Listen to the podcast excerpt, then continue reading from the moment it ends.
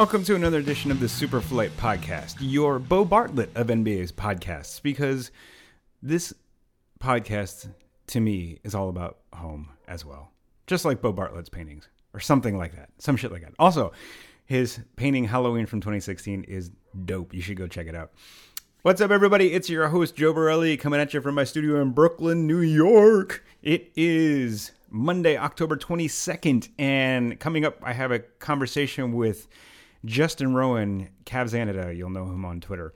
Uh, we talk about the Cavs, but we also talk about a whole bunch of other stuff, things around the league, our first impressions for the first week, and um, yeah, it was a fun conversation. Thanks again to Justin for coming on. I had a great time. In the meantime, ways to get in touch with the show. You can tweet at me at Joe Borelli. You can tweet at the Superflight at Superflight Pod. You can follow along on anywhere you follow, you know, your your iTunes, your SoundCloud, your Stitcher, all of those things. Uh, you can email the show at superflightpodcast at gmail.com. And um, if you go on iTunes, please rate and view, review five stars only because, you know, I only deserve five stars. Thank you. And yeah, and say hi. Reach out and touch me. It sounds weird. Sorry, but do it. Um, anyway, so coming up, Cavsanada uh, Justin Rowan. Yeah, got that down. But in the meantime, let me tell you a little bit about. Have you guys had? Uh, you know, here's the thing. I if you've listened to this podcast for the last four years, and I this is my fourth year. Um, you'll know that I love Halloween. This is probably like I love summer. Summer is my favorite time of year, but Halloween is a damn close second. The month of October is just magical to me. I don't know why. I'm still talking about this in therapy. We'll figure it out. We're going to get to the root of why October is magical to me, why I'm like a child in October, and why I love Halloween and spooky things so much.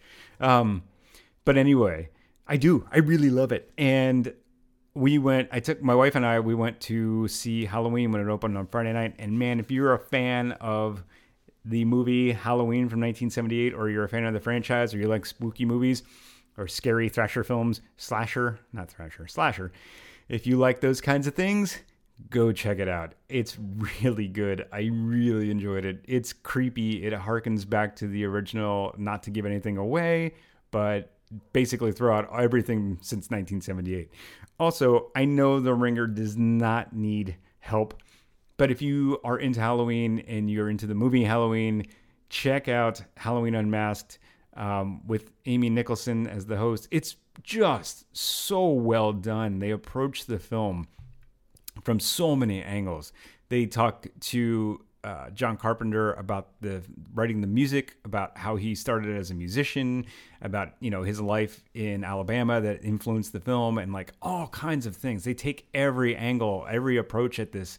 Uh, it's a it's a short miniseries. It's eight eight eight episodes long. Number seven just came out today, and uh, I I highly highly recommend it. It's been you know, there's very few podcasts where I really look forward to hearing them, that they give me so much joy when I know they're coming out and I listen to them. I would say, like, I'm a huge fan of Open Floor. I'm a big fan of Rights to Ricky Sanchez. Uh, I'm a big fan of Zach Lowe. There's a number of other podcasts. Like, I love uh, Radio Lab. I love Sound Opinions. I love all these things, right? Uh, wait, wait, don't tell me it's fun on occasion.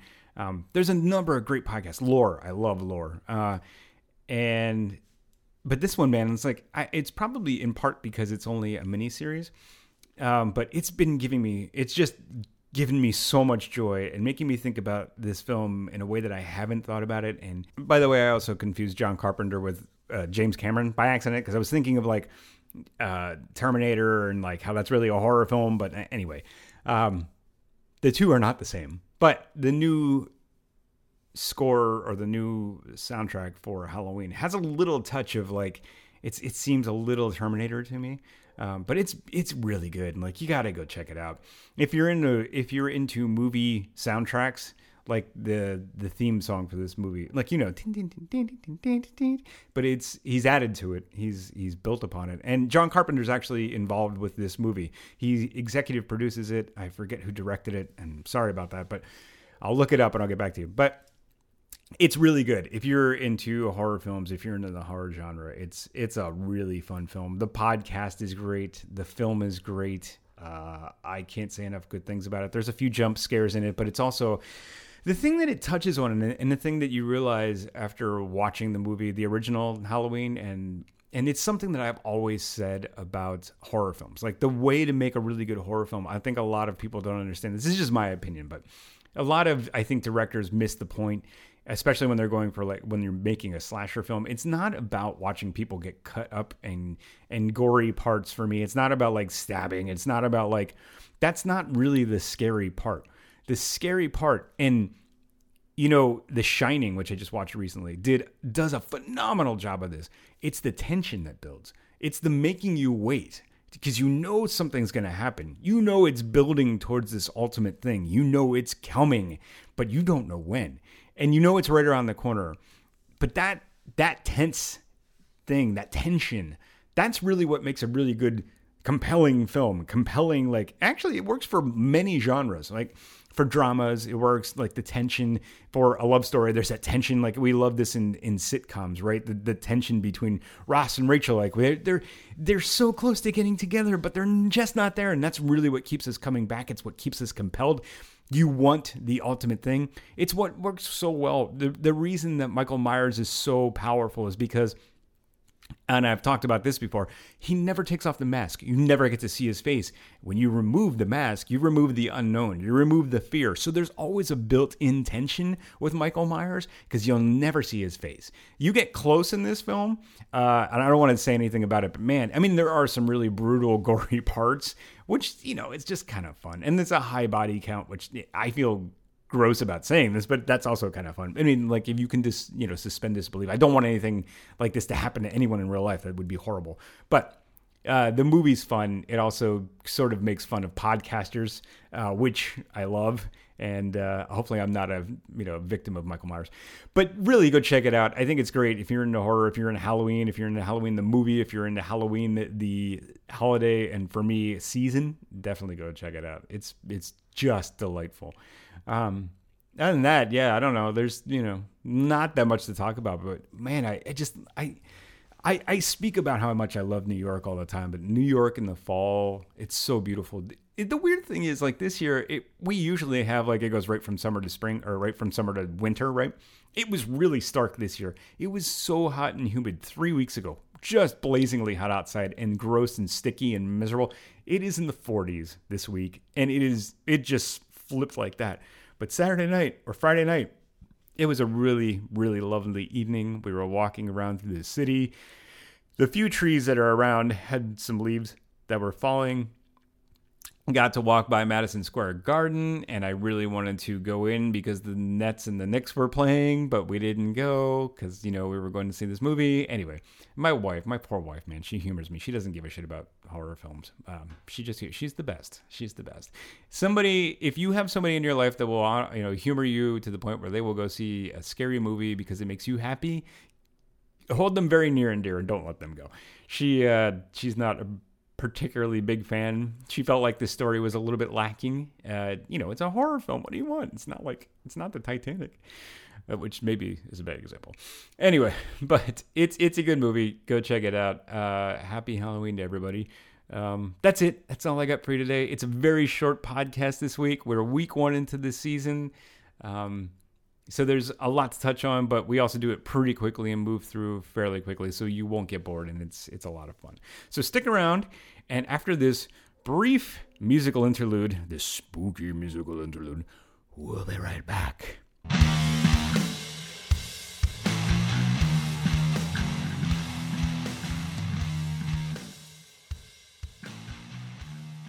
Hung up, and then I tried calling you back, but it didn't seem to ring. Huh? That's weird. I, you know, internet man, that's always a problem.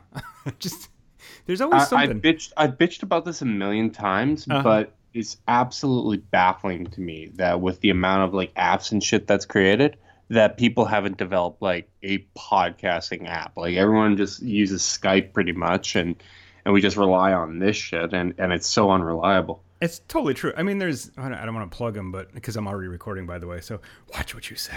I mean, Oh, there you go. you can say anything you want. It's fine.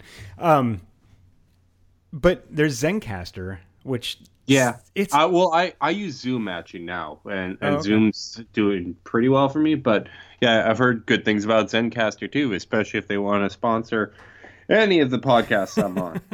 How many podcasts are you on? I know you're on the uh, the Chase Down, right? That's your yeah, podcast? yeah, yeah. That's that's the only one that I'm actually hosting these days, and um, just jumping on any other ones that I, I can find, basically, because I, I don't have a whole lot better to do. nice. You also write for Fear the Sword and for what was the other one? Hoops Habit. Hoops Habit, correct. Hoops Habit. All right, there. Now we get all your plugs out of the way. How about that? and we did it within the flow of the conversation. Um, Justin Rowan, how are you? I'm doing well. Thank you for having me. Yeah, of course. Um, you know, I think this is your second time on, right? Yeah. Yeah. Okay. Cool. Yeah, cool. it is. Well, welcome back. I hope you had a blast last time. um. Well, see, I I'm a Cavs fan and I drink, so I don't really remember what happened last week. But I, I'm sure I I'm sure I had a good time. I didn't I didn't block you or anything after it, so it must have gone o- pretty okay. Good, good, good. Well, you know, unlike most of my uh, my guests, they do block me. No, I'm kidding. It's it's, it's a joke. um, I'm a Sixers fan, so I also drink. mm, that's Al- fair. Yeah, although less these days. Less these days. Actually, I can't decide if I'm drinking for celebration now or if I'm just drinking because I'm an alcoholic. One of the two. Yeah. Yeah. yeah. I mean, whatever suits your fancy. yeah. do you want to talk about some stuff around the NBA? By the way, just to, to just a quick, you know, clarifier. I'm not an alcoholic. I, I do I do enjoy a beverage from time to time, but um, yeah, this uh, this podcast isn't a cry for help. Is, is what you're trying to communicate. exactly, exactly. All right, gotcha. Yeah. Did you wa- have you watched any NBA this last week? Why, yes, I have. Well, that's great. that's going to help us talk about the NBA. Good, good job. Um, you know, I wanted to start off with the Lakers Houston fight, but let me ask you. Actually, let's start with the biggest surprises for Week One. We'll get to that one second. I know it's the it's the all the rage that that fight, um, but we'll come back to it. What are your biggest takeaways from Week One? Do you have anything in mind? Um, not there. There's some general observations. Of course, right now we're we're kind of dealing with small sample size, so I'm waiting to see how things play out. Uh, just kind of general thoughts. I, I think the Toronto Raptors look good early on. I, I think they look very cohesive. Uh, considering how the turnover that they've had, um, it seems like they're a more complete unit at this point than the Celtics. Um, Boston looks a little disjointed on offense. I, I, think it's going to take some time for them to figure out their hierarchy, but still believe that that's probably the most talented team in the East. And then in the West, I, I mean, you have the Denver Nuggets that look really impressive. They won over the the Warriors. Uh, as of right now, they have the best defense in the league. Don't think that's going to last. Doubtful. Um, but but I, I think we're we're seeing that they're kind of taking that step to, to some degree, and some of that internal growth has been paying off. So it's uh it's exciting to to see another team kind of rounding into form in the Western Conference. Totally. I didn't realize that they had the best defense overall so far this season, which is kind of mind-boggling, really, because because Jokic, while he's a great player, he's a really great offensive player. Not so much on the defensive end. Um, so the fact that they have the number one defense, again, as you mentioned, very small sample size. Most teams have only played three games. Some have only played two. So tiny, tiny, tiny little sample size. And I know the pace has been like on an like the pace has been on an incredible pace for teams this year. It's it's uh, it's up again this year, and I think teams are just realizing that like if you play faster, you get more chances to make a basket, and you keep people on their heels. And I think it's a fun and exciting way to play. Obviously, everybody's doing three and D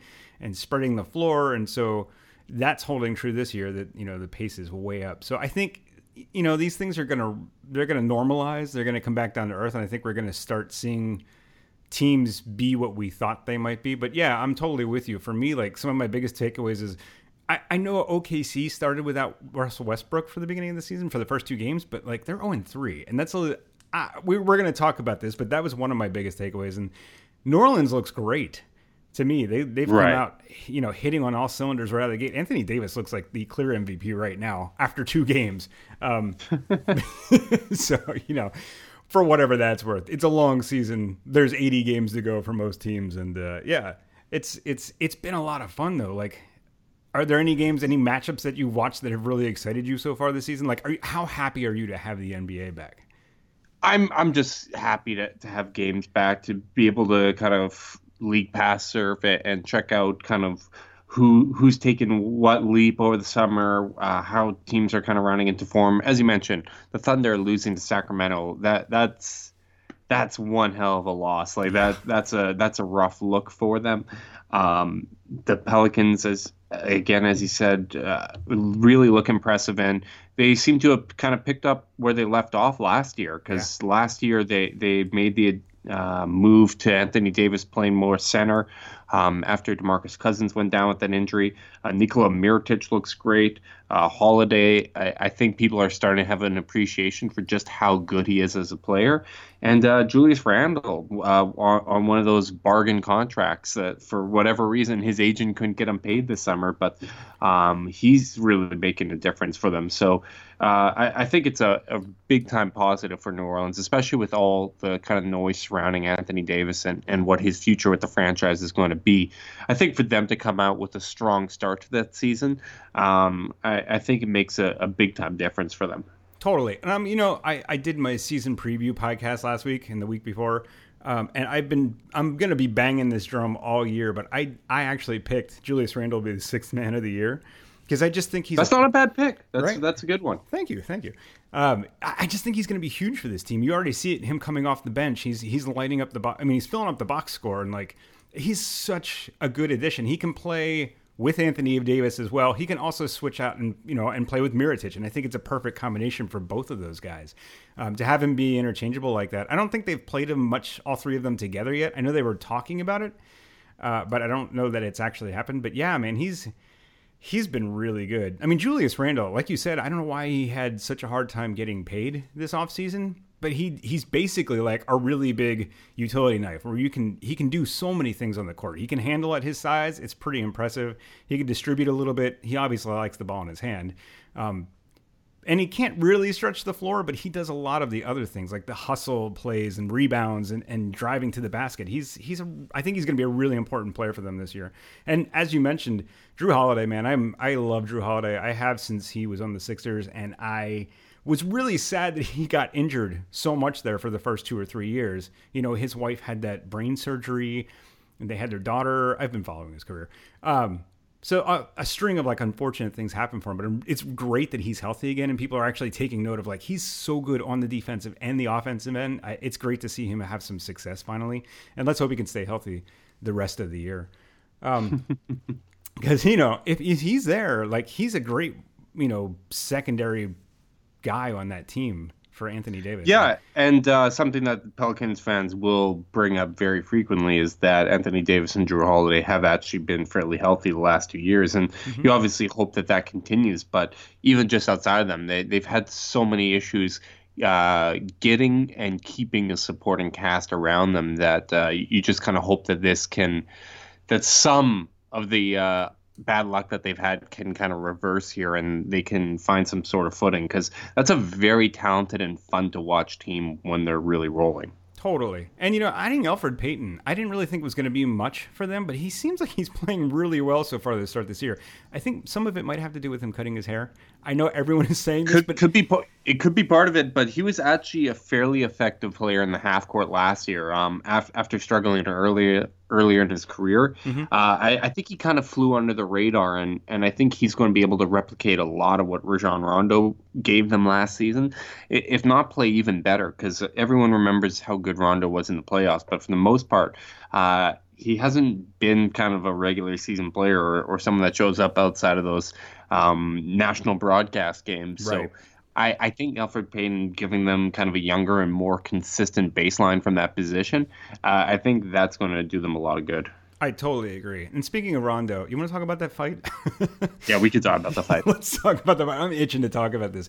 What in the hell? Did you actually watch that game? I didn't. I saw the highlights, but it's it comes on way past my bedtime, so I had. I, I did, I did, and uh, I was watching it with a buddy that's a big time Lakers fan. Um, he was really hoping that uh, Lonzo would get suspended. He's not a fan of Lonzo at all. Um, I, I, was like, Lonzo didn't do anything. He's he, he, basically wanted him to take the fall for Brandon Ingram. Um, but yeah, I, I, guess there's no bigger indication that we are in Adam Silver's NBA than the uh, suspensions uh, sizes there. Yeah. Um, I which to be clear, I, I think that that's actually probably the right way to go. I don't I don't think it was it wasn't something that was spilling into the crowd or something where the league really has to send a message. Mm-hmm. Uh, it, it, was mostly a lot of kind of guys acting tough. Even Brandon Ingram's punch, it, it, I think it even missed Chris Paul's face. Um, so I so he has I'm, bad aim. yeah, I, I, mean it looks a lot like his three point shot. So it's um, obviously it's going to put the Lakers in a bit of a tough position without him there. Um, I, I think going up against the Spurs here, you you'd like to be at full strength in, in order to get that first W on the year. Uh, but ultimately, maybe it's going to do them a little bit of good. I, I think that they're a team that needs to go to their young guys more than they have. Mm-hmm. And uh, while Brandon Ingram missing time isn't ideal, um, I, I wouldn't be surprised if, if Lonzo kind of takes that starting spot and then keeps it after the suspension, even though it's only two, uh, two games for Rondo or, or three games for Rondo. Um, I, I think that that might be enough to kind of show them that hey, we, we got to kind of give Lonzo the reins here. Yeah. So let's talk about that. So the suspensions went down like this. So Chris Paul got two games, Rondo got three, and Brandon Ingram got four. Now I want to ask you: Do you think, since you watched the game and you watched it in real time, you saw the fight, is this the correct? Uh, what's the word? The doling out of punishment. Is this is this correct? Do you think this is fair? Yeah, I, I think it's fair. I think anything else would kind of be unnecessarily uh, excessive.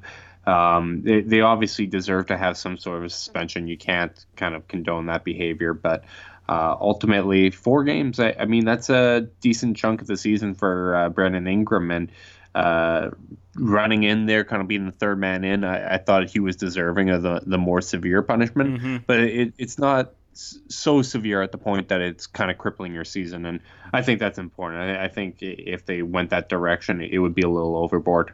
Yeah, that's fair. I mean, I can understand why Ingram. I, I, get it. Like your your emotions get the best of you. He was already he was already worked up and screaming at the ref, which I thought was like, dude, you're gonna get yourself suspended right there. Calm down. I mean, this is just me thinking this in the replay. Um, I, I don't know why he was so worked up. He just he shoved Harden, and then it kind of escalated from there. His guys had to pull him away. Of all people, Lance had to pull him away from the ref. Um, yeah, yeah Lance Lance playing uh, the good guy was certainly something that was interesting. Yeah, bizarro world. I just like I know there's no love lost between Rondo and Chris Paul, and like uh, for whatever reason, the media asked um, Doc about it, and he's like, "Yeah, there's no love lost between those guys." He was saying that he doesn't really know what what it is, but it obviously is more than basketball.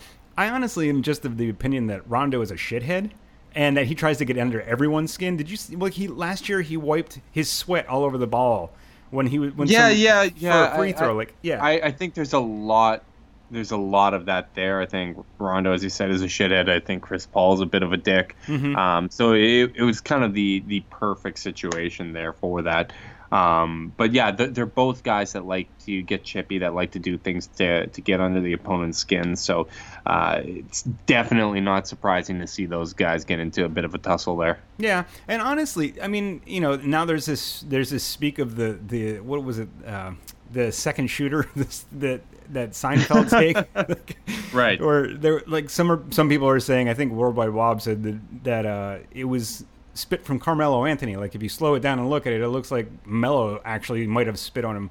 But then there's other footage that shows like Rondo actually spit in his face. I'm sorry, man. If somebody spits in my face, I'm definitely putting my fists up. It's it's and he, you know, to Chris Paul's to defense, he only pushed him with his finger, which like it's still you know if somebody pushes you in the head with I'd, your, I'd actually still, respect it more if he swung. He, yeah. he, was like trying to poke his eyes out. I, I, didn't get that. Yeah, well, I think he was probably just trying, trying to push him with his finger on the forehead. You know, like that's the ultimate like you're a kid, get out of my face sign of disrespect. But either way, it was really really it escalated. That escalated really quickly, uh, as they say in Anchorman.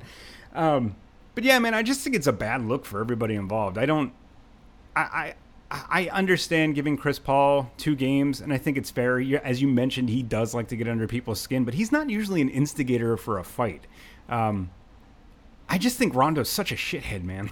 Like, like he is everything that I've disliked about him in that in that one fight. It's like, yeah, that's that's Rondo. He's he's the guy who's homophobic. He's the guy that says shitty things to other teammates just to get or you know to other people just to get under their skin. He's going to start a fight. He's going to rub his sweat on a basketball. Really, I would I would be so happy if like the Lakers just cut him and be like, "Bye." But, you know, that's just me. I just think he's I know people say he's great in the locker room. He's great, you know, for as a teammate. But you also mentioned like he only plays part time. He only shows up for big big time games, right? And he only he's going to take games off. He'll show up in the playoffs and he'll show up when you're on national TV. But other than that, you're getting part time Rondo, and I just I don't respect that at all. Um, so I'm you know I'm happy he got at least three games. Brandon Ingram, I just think it's a bad. It's it's unfortunate. I think it's just a sign of a, a kid who let his emotions get the best of him, and like somebody should have grabbed him. But what are you gonna do? Yeah, that that uh, that shit definitely happens, uh, especially as a young player. Um, you can you, you can try your, your best to keep it professional, but at the end of the day, like I, I kind of get it. Like if your teammates get in a tussle, you run in there and you defend you defend them. Mm-hmm. You just have to accept that it comes with the consequence. And I, I I'm all for Brandon Ingram standing up for his teammates. Sure, it it's dumb, but in the heat of the moment, in the heat of competition, it was a tight game. Uh, clearly, two teams that already don't like each other. Yeah. Uh, I, I think ultimately it's going to be good. It's going to make the the rematch more interesting. And um, the the people that are faking outrage and saying, "Oh, what does this mean for the league?" I I, I, I think they can kind of calm down and, and not worry too much. I, I think it's only going to uh, bring more attention and. All, uh, all publicity is good publicity. Yeah, I mean, there's also the idea that like you know people are talking about LeBron James, who is our her very first uh, what's what's the word um, live TV? No, what's the thing? Um, reality TV? reality TV star. Yeah, he's our first NBA reality TV star, and like his his home opener was ruined by reality TV television or some shit. I don't know. I'm like, uh, we don't have to make that big of a deal out of it. It's fun to talk about, and it's kind of a bad look, but. For Ingram, I think it's going to be a teaching point, which is great. And he doesn't seem like the kind of guy who's really out of control or anything like that. Like, and if the NBA can survive the Malice at the Palace, this is nothing. So, I think they're fine. Um, do you want to move on and talk about some other things? We absolutely can. All right, good. Let's talk about we you touched on it earlier, the the Raptors and the Celtics. So coming into the season, like I was really excited. First game of the, the season, like the Sixers and the Celtics. The Sixers did not look like they were up to the task. They're they're a good team, but they're clearly not nearly as deep as the Celtics. And the Celtics just looked like they were going to be every bit the team that everyone thought they were going to be. They're deep.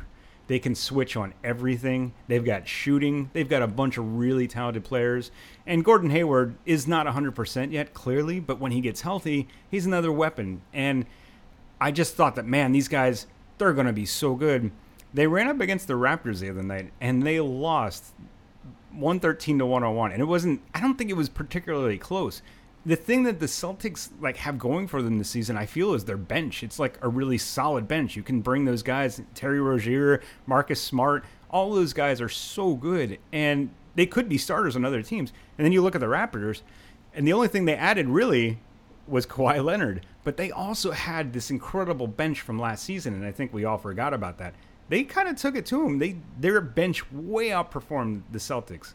What do you think? Are yeah, they actually? I, I, think I think the Raptors actually do have the better bench. Mm-hmm. Um, I, I, think that that's the the deeper team.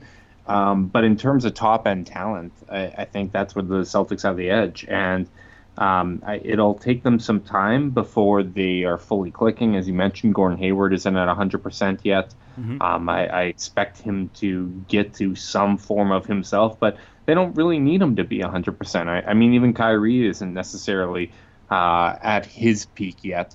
But I, I, think the biggest development for them is just how good Jayson Tatum looks. Because yeah. if Tatum can be a legitimate All Star, I mean, Al Horford is a tremendous player. Uh, Jaylen Brown appears to take a leap. Kyrie can be the best uh, best performer in almost any playoff series he's in um, over a seven game sample size, he can he can play at the same level as almost anybody. We we've seen him average over 30 points per game in two NBA finals. He's he's pretty good.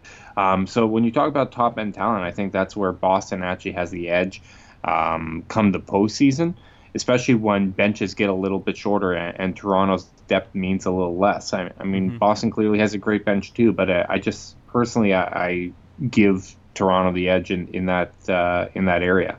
Okay, I mean, yeah, and of course, it's like very early in the season, very very small sample size. It was just one game, and obviously, even the best teams, even the Warriors, when they won seventy three games, lost a few. Um, so it's I don't think it's anything to overreact about, but I I honestly thought that the Celtics would be a little bit better than the Raptors in that first game. And uh, I, am surprised. That, I mean, I don't know why I'm surprised. I shouldn't be. The, the, Raptors are really damn good. I forgot how good their bench is. So it's not. Yeah, they, I mean, they were the only team that was top five in offense and defense last year, mm-hmm. and mm-hmm. they replaced their worst perimeter defender with both Danny Green and Kawhi Leonard. Like that's that's going to make you a pretty damn good team. Yeah, and you know the funny thing is, like we always think about, and I did it again too when I was talking about this. We always forget about the addition of Danny Green. Like we, everyone talks about the addition of Kawhi Leonard, and that's a huge piece. You swapped out DeMar DeRozan with Kawhi Leonard. That's huge, but you also added Danny Green, who's just like three and D guy, man. He's the prototypical three and D guy, and he's going to bring a lot to that team. They got deeper. Um, I think they're a really, really good team. Um, I don't know. Any more thoughts about that? Uh, no, that I think that covers it. I I'm, i think it's going to be a dogfight coming down the stretch uh, this season uh, between Toronto and Boston. I, I I think those are the clear top tier in the Eastern Conference, and everyone else is kind of uh, playing for second behind them. Totally. You know, and I'll, I'll say this as a Sixers fan. Damn it. just damn it. they like, you know, Boston just showed that they're still so much further ahead right now. And and the two of them, like, they're they're just they're gonna run the table on the East. The Sixers are like a few parts away and, and Fultz, man. Here's another observation from the I don't know if you've watched any of the Sixers games or have watched anything about Markel Markelle Fultz this season. Um, mm-hmm it was great the way the fans rallied behind him when he hit that three point shot. But at the same time, the kid looks so freaking lost on defense most of the time, and he is adding nothing on the offensive end. I get that they need to play him to see if he's actually going to turn into this guy. But if you talk about they gave up their first round pick, uh, the Kings pick, number one pick, and they got they passed on Jayson Tatum to get Markelle Fultz, man, that's just like, uh, it's it's a killer.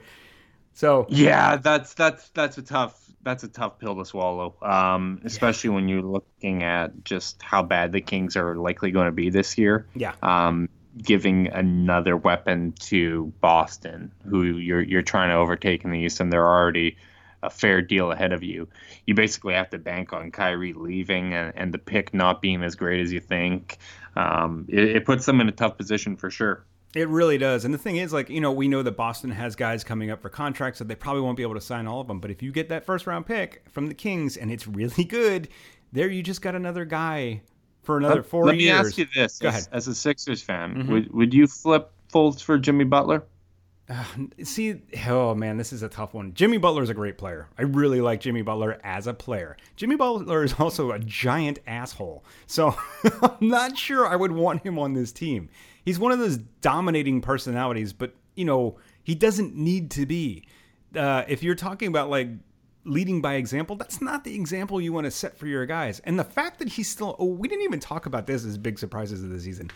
The fact that he's still with Minnesota after demanding a trade and not showing up for for, for uh, training camp. I, I know we, everyone has talked about the Jimmy Butler saga, but the fact that he's out there playing now is just it's um, my mind is blown. I can't believe that this is actually happening, and I think they're one and one at this point, or one and 2 mm-hmm. one and one. Yeah. Um, who did they lose they, uh, yeah, he he came out there and he gave it to my Cavs. He was a one man ah. wrecking crew on the defensive end, so that that was a lot of fun to watch. It, as a, I, I definitely would have preferred if Jimmy Butler didn't play in that game. Yeah, I can imagine. As a as a person who's not particularly a Sixers fan, would you make the trade? Yes. Really? I, I, I think at this point you you'd have to look at it. Um, I I'm someone that was really high on Markelle Fultz coming into last year, but I think you already have such a good team that you need to to start to try to make some win now moves. Um, it's not easy, but I, I, think taking a chance on Jimmy Butler and, and adding that to, to Simmons and, and Embiid, I think he's just a cleaner fit at this point. Totally. And I, I think I'd, I'd roll the dice because um, I, I always gravitate towards the sure things and, and the, the players that have kind of proven it more. And as much as there isn't necessarily a sure thing, and injuries can change anything, and he's a guy with a lot of mileage on him, Um, I just think that there's a lot of damage done for Fultz, and honestly, even for him, I, I think he might excel in a different situation. He might just have to kind of get over the mental hurdles because I think that's what it is with him. I, I think it his struggles have been more mental than physical, and uh, it could be something where it benefits both sides. Yeah, it could. I mean, I, I, totally agree with you. It's absolutely more mental than physical. And like, I'm not a, I'm not a psych- psychologist or anything, uh, but you can see it, you know, on the court. You like, you, if you saw him in college, which I'm not a big college guy, but I've seen his highlights and I've seen what he was able to do. He doesn't look like the same player at all. So it's clearly mental. Um, the idea that like he might thrive in another place, I, it's weird because he really hasn't gotten that much time in Philly yet. This is really like his first year, right? He played 14 games, I think, last year. Um, and the fans have been 100% behind him. I can't imagine going to someplace else where they would give him the amount of support that Philly has because, like, there's so much tied up into him. And that could change really quickly if he just doesn't show up. But, you know, it's I'm kind of proud of the Philly fans, to be honest with you. like it's, it's cheering at three point shot as if it was like they won the Super Bowl. It's both hilarious and also like really awesome. You know, can you imagine getting that kind of reaction just from hitting a shot? But yeah, I, I agree with what you said. Jimmy Butler on paper, the player, he fits so well with Ben Simmons and and Embiid. It would be whew, God, it would be good. The problem with it is that Jimmy Butler is also going to be 30. He's also up for a contract next year and he's going to need a lot of money. So you're kind of like hampering your ability to build a team around those three guys if you're signing him to a big contract now. It just it worries me a bit. I don't know. To be honest with you, I I really I've thought about it. I don't know if there's a trade there, but man, I if you go in with Jimmy Butler, I think they definitely take a step up in the East and they could compete with Boston and Toronto easily. So Yeah. The other I get that the other side is that like Ben Simmons and Joel Embiid are also really young, so there's not a huge rush. But I, I also understand that like you know don't pass up on a chance at a championship because you don't want to gamble. So I, I don't know. It's I, I feel so many ways about it. Yeah, I as I said, there, there's no such thing as a sure thing, um, but the East just feels kind of open and and getting just taking a shot this season to to maybe make the, the finals. I, I think it, it, would be worthwhile to me. But if Markelle Fultz actually does kind of put it together and recognize his potential, that's that's a big time ceiling raiser for the Sixers. So I, I get why they're kind of doing the long term play by uh, investing on in him early in the season. Totally. By the way, I didn't even mean to talk about the Sixers. I'm sorry. I do this every single podcast. I'm like, I'm not talking about the Sixers. I'm not going to do it. Oh, hey, what about the Sixers? So, my bad. Uh, let's move on. Do you want to talk about Cleveland a little bit? Are they in trouble after their uh, 0-3 start? What are your thoughts? Um, yeah, it depends depends on what your definition of trouble is. Uh, your expectations for what they're going to be this season kind of determine that. And uh, I thought that this was going to be a team that is going to be playing its young guys, that's going to be allowing them to make mistakes, and is going to be drafting high as a result of it. Um, so I, I, think that there's encouraging signs through three games. I, they've had stretches where they played really well, and uh, against Toronto and Minnesota, they went down big only to kind of get back into the game, uh, which was nice. It was great to see them compete. Uh, but then you blow a 15 point lead and lose by 21 to the Atlanta Hawks, what's left of them. So it's uh, it's it hasn't been a great stretch this season. I don't think they're as bad as they look right now, but I do think that they're probably going to end with a uh, bottom five record, especially if they end up selling off some of these veterans. Yeah, yeah. Can you see them making any moves like toward the trade deadline to just clear up some space and let the young guys really go? Uh, yeah, I think Kyle Korver, J.R. Smith, and George Hill will all be moved. Hmm. Um, if if I had to guess, maybe one of them would, would end up needing to be a buyout. J.R. Uh, would most likely be that candidate, but uh, the thing about the three of them is next year of their contract is non-guaranteed. So for teams looking to clear up space, George Hill gives you twenty million dollars that you can write off the books next season. J.R. Smith gives you fifteen there, um, and Kyle Korver is a good rental at seven million dollars a year, and next year is non-guaranteed, and in all likelihood he's probably going to retire. So uh, I think there's teams that would at least be willing to give up a, a second in, in, that sort of transaction. I don't think the Cavs can expect a big return, but I do think that there's going to be some sort of a market for that, uh, given how strong this free agent class is coming up this summer. So you think they hold on to Kevin Love? Yes, yes. I, I think Kevin Love is is still um, he's still kind of the face of the franchise through this rebuild. So um, I, I just don't think that there's a great market out there. The teams that have a use for Kevin Love don't have the assets to really make it worthwhile. Mm-hmm. And I, I mean, I'm I'm a believer in Cedi Osman. I, I think he's going to be a good player for them. Um, and they have some other useful pieces. Tristan Thompson looks healthy. Collin Sexton might be a player. We, we don't know. He's kind of having a bit of a rough start to this season. Um, but if you can add a top pick to that, and you have cap space, you, you can at least round out a, a decent roster around Kevin Love. Totally. And, you know, Collin Sexton has shown some some flashes so far this year. He's looked really explosive at very least.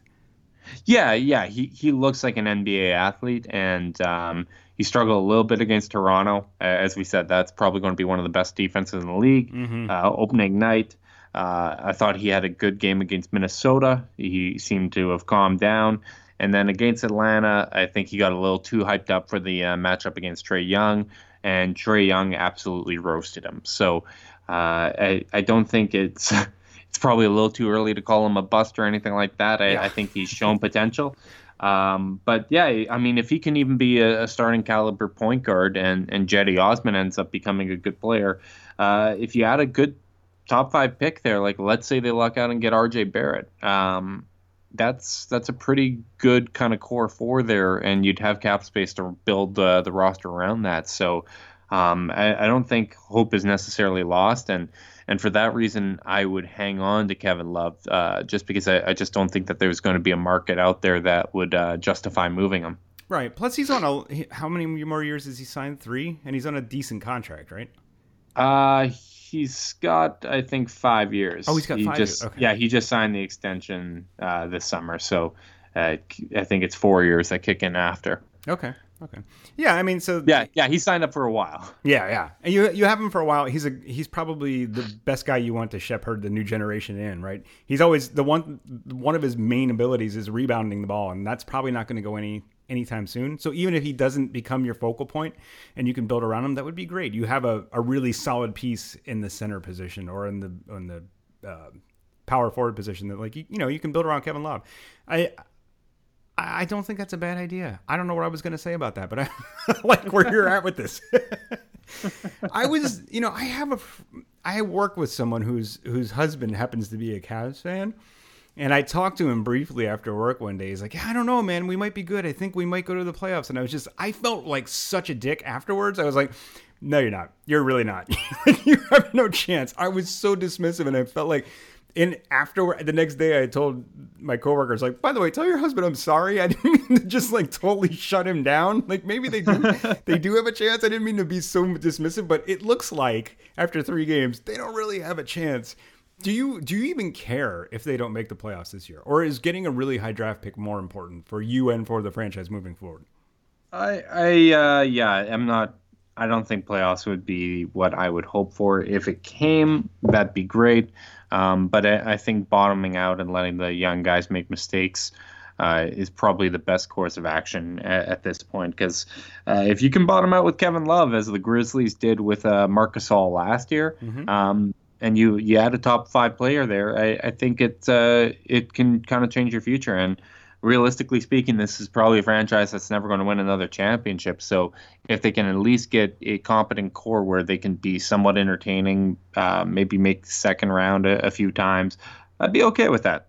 My God, that's defeatist. like one year, like LeBron just left, and they're never gonna win another championship. Come on, man. Hey, man, they, they haven't had a uh, a chance at winning a championship for about three years now, so that's uh that's a good. I'm point. I'm okay with it. That's true, and the championship that they did get was oh my God, that's gonna go down in the annals of history in the NBA. It's one of the best championships I've ever watched. So you have that. um, anything else you want to you want to touch on anything else? No, I, I think uh, I think we did a good deep dive here, uh, considering we're only well, not even a weekend. Yes, uh, it's it's definitely good to have basketball back. I'm very very interested to see how this uh, Lakers season pans out as well, um, and just how much patience LeBron is going to have. I think that's going to be a a major storyline for uh, early in the season. Yeah, absolutely. I have a feeling by mid-season, like half of that roster is traded. I just I think he's going to run out of patience quickly with the young guys, and I think he's going to run out of patience with the knuckleheads. To be honest with you, like I. I would love for Rondo to be off that team. I don't like the Lakers to begin with, but having Rondo there is just like, ah, God, he's under my skin already. Um, Justin, thanks for coming on, man. Plug your stuff again, and uh, I'll let you get out of here. Yeah, absolutely. Uh, so you can find uh, my annoying voice on the Chase Down podcast. You can find it wherever you get your podcasts, iTunes, Spotify, uh, your favorite podcast app.